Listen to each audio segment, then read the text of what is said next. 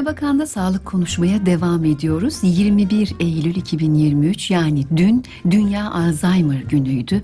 1-30 Eylül tarihleri de Dünya Alzheimer ayı olarak da biliniyor.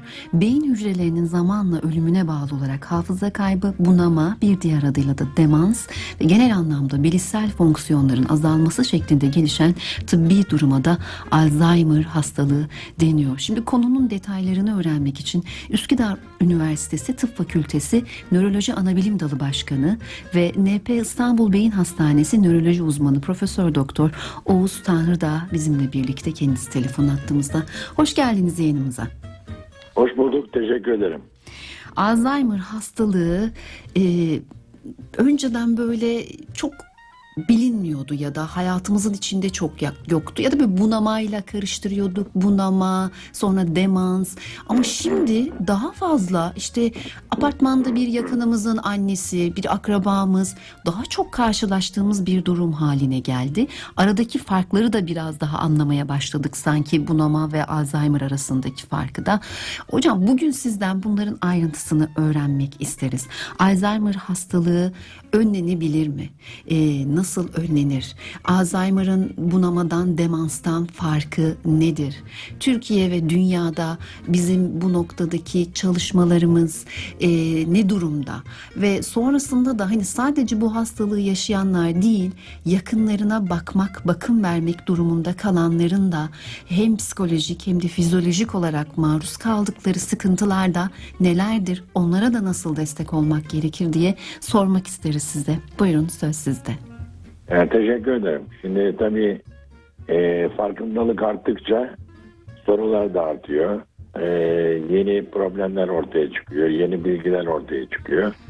Öncelikle sık sık karıştırılan bir konu Alzheimer ve demans meselesi. Hı hı. Demans, demans bir hastalık değil. Demans çeşitli beyin hastalıklarının sonuçta yol açtığı ve Türkçesiyle olumsuz ve mümkün olduğu kadar kullanmıyoruz. Bunama hali. Yani demans dediğimiz zaman belli bir süreç yaşanmış oluyor ve bu sürecin e, boyutları seneler ve 10 yıl ve 15 yıl süreci ol, olabiliyor ve sonunda zihinsel işlevlerin e, yetersizliği ve kişinin gündelik yaşam aktiviteleri e, yaşam aktiviteleri konusunda beceriksizliği ve yetersizliğiyle sonuçlanan kendi kendine yetememesi hali durumu söz konusu oluyor. Hı hı. Demans dediğimiz zaman demek ki demansa yol açan hastalıkların içinde Alzheimer bir tane bir hastalık. Yüzde 60-80 oranında demansa yol açabilen e, hastalık olarak anılıyor. Bunun geri, geri kalan bölümünde çok çeşitli beyin hastalıkları, damarsal beyin hastalıkları, beynin değişik yerlerini tutan beyin hastalıkları demansa yol açabiliyorlar. Demek ki Alzheimer ve demans e, eşdeğer eşit kavramlar değil. Alzheimer ise erken safhalardan itibaren demans belirtileri olmadan e, izole yavaş yavaş kendini gösteren, çoğu zaman normal durumlarla karıştırılan ve belli bir süreden sonra yakınlarının özellikle e, hayretle izlediği bazı belirtiler üzerinde konan bir tanı, bir beyin hastalığı. Alzheimer hastalığının belirtilerinin ortaya çıkmasından çok daha önce beyinde e, gelişmeler ortaya çıkıyor. Bu gelişmeler içinde eskiden yaşlanma birin, birinci planda sorumlu tutuluyordu. Ancak genetik araştırmalar artık yaşlanmanın da bir risk faktörü olmaktan öte genetik faktörler genetik faktörlerinde olabileceğini gösterdi. Dolayısıyla bu genetik araştırmalarla birlikte Alzheimer'in başlangıç yaşı ile ilgili bir kavram gelişti. Hı hı. Genetik faktörlere göre bu ikiye ayrılıyor. Erken başlangıçlı Alzheimer geç başlangıçlı Alzheimer diye.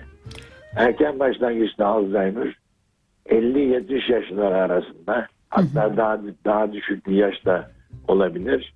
Hastalık belirtileri ve özellikle de unutkanlık kişinin unuttuğunu unutması ve gündelik anlamda yeni yeni olayları öğrenme zorluğu şeklinde başlıyor ve ilerliyor. Geç başlangıçta Alzheimer ise 70 ve 80 yaşlarından itibaren başlıyor ve yine yaşlılık belirtileriyle birlikte bir bütün olarak ortaya çıkıyor. Burada genetik risk faktörleri erken başlangıçta Alzheimer'da daha yoğun. Yani Alzheimer'la ilgili olan 4 tane kr- kromozomdan Hı hı. 3 tanesi erken başlangıçta Alzheimer'la ilgili. Bir tanesi de geç başlangıçta Alzheimer'la ilgili. Geç başlangıçta Alzheimer'la ilgili genetik faktör kromozom 19 dediğimiz kromozom hakiki bir Alzheimer kromozomu değil aslında. Yaşlılık kromozomu, damar kromozomu. Dolayısıyla damar sağlığının bozulduğu hastalarda geç başlangıçta Alzheimer görülebiliyor. Bunlar farklı kavramlar yani. Evet. E, işin bir genetik kısmında var. Onu anladık sizin e, e, açıklamanızdan. Var. 50, 50 yaşın altında bile görülmesi çok ilginç hocam. Zaten son yıllarda böyle okuduğumuz haberlerde de Alzheimer'a teşhisinin konulma yaşının giderek düştüğünden bahsediliyordu. E, peki bu bir hani kader mi? Yani hani görüyoruz etrafımızda 80-85 yaşında insanlar var. Yani ilkokulda okuduğu Doğru.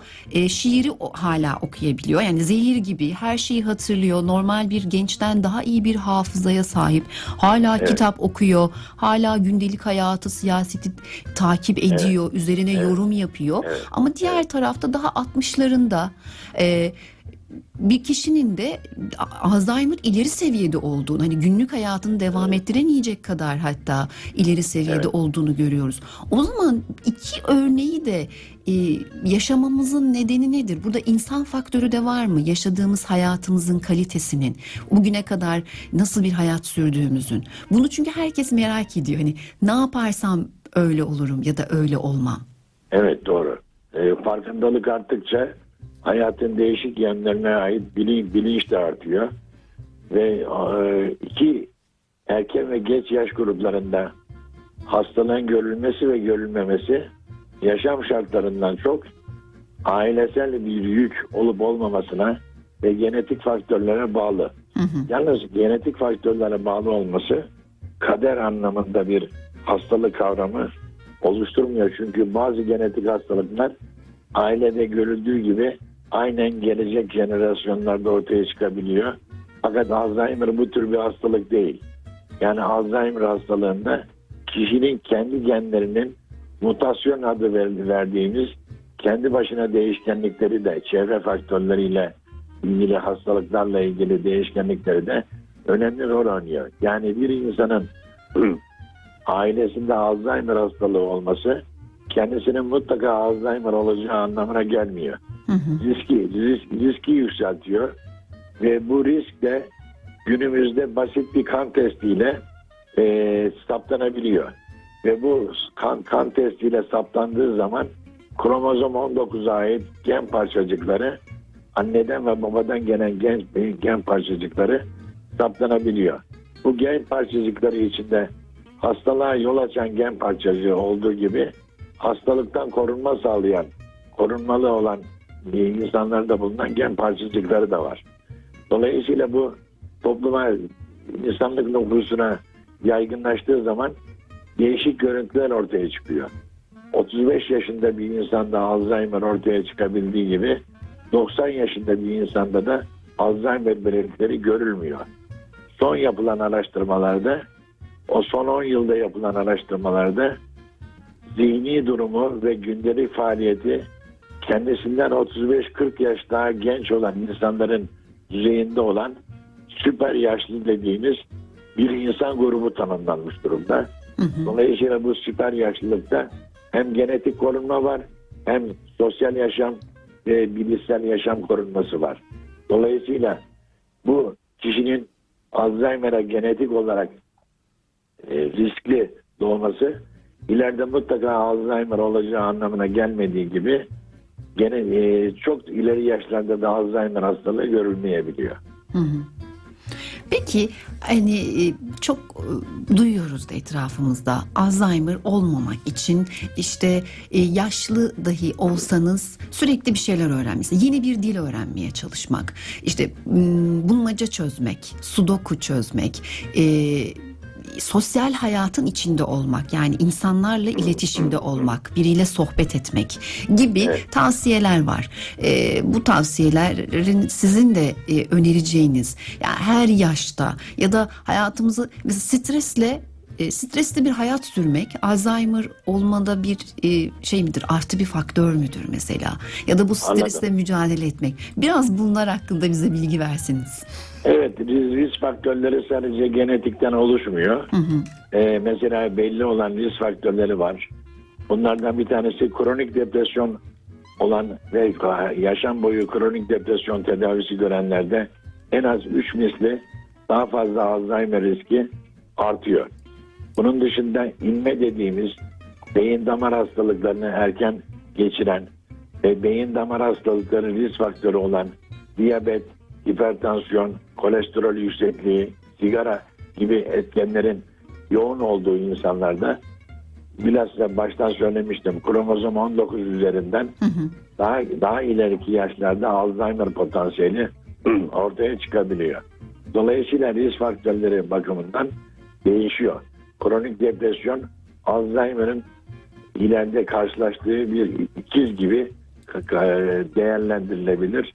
Bazı belirtileri çok benzer ve ondan sonra tedavisi bakımından kronik depresyonun tedavisi olmasına rağmen Alzheimer'ın ne, ne yazık ki o o başarılı bir tedavisi olamamaktadır. Ama gerilim, stres, negatif çözümler içinde olma, beklen, beklenti düzeyinin olumsuz olduğu insanlarda ve kişilik yapılarıyla da bütünleştiği zaman bu Alzheimer riski daha da fazla artıyor. Peki e, kendilerinde e, hangi bulgular varsa doktora başvurmalılar? Bu tehlikeli bir soru. çünkü çünkü, çünkü Alzheimer başlangıcında e, ha- hasta adaylarının çoğu farkındalık bakımından da etkilenmiş durumda oluyorlar ve kendilerinde bir hastalık vehmetmiyorlar.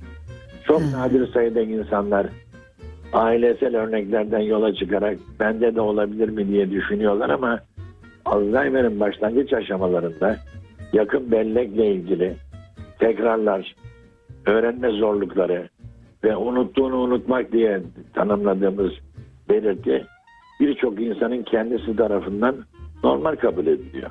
Dolayısıyla yakınları bunu gözlemlese bile doktora gitmeyi reddediyorlar. Çok az insanlar yakınlarının eşliğinde doktora gelebiliyorlar. Dolayısıyla farkındalık meselesi önemli bir mesele. Burada önemli olan yakın aile şeyleri, mensuplarının, yakın akrabaların kişinin tanıdıkları kişilik yapısında ve davranışlarında bir sapma olup olmadığını görmeleri ve aynı zamanda kişinin normal yaşamı içinde kendilerinde hayret oluşturabilecek, bazen panik duygusu oluşturabilecek, daha önceden hiç rastlamadıkları bazı yanlışlarla karşılaşmaları. Bunun üzerine çoğu zaman aile yakınının ve yakın yakın akrabaların gözlemleriyle tanı konabiliyor. Evet, çok iyi bir takip halinde olmaları gerekiyor o zaman Aa, e, tabii. Ondan birbirlerine. sonra da ondan sonra da erken tanı meselesi Hı hı. ayrı bir ayrı bir konu. Doktorun gözlemiyle ve hastayla yapacağı konuşmayla veya hasta yakınlarının ve kendilerinin ifadesiyle tanı konmuyor. Bugünkü düzeyde beyin check-up'ı dediğimiz Hı hı. bir takım incelemeler başarıyla yapılıyor ve erken başlangıçta bir Alzheimer tanısı konabiliyor.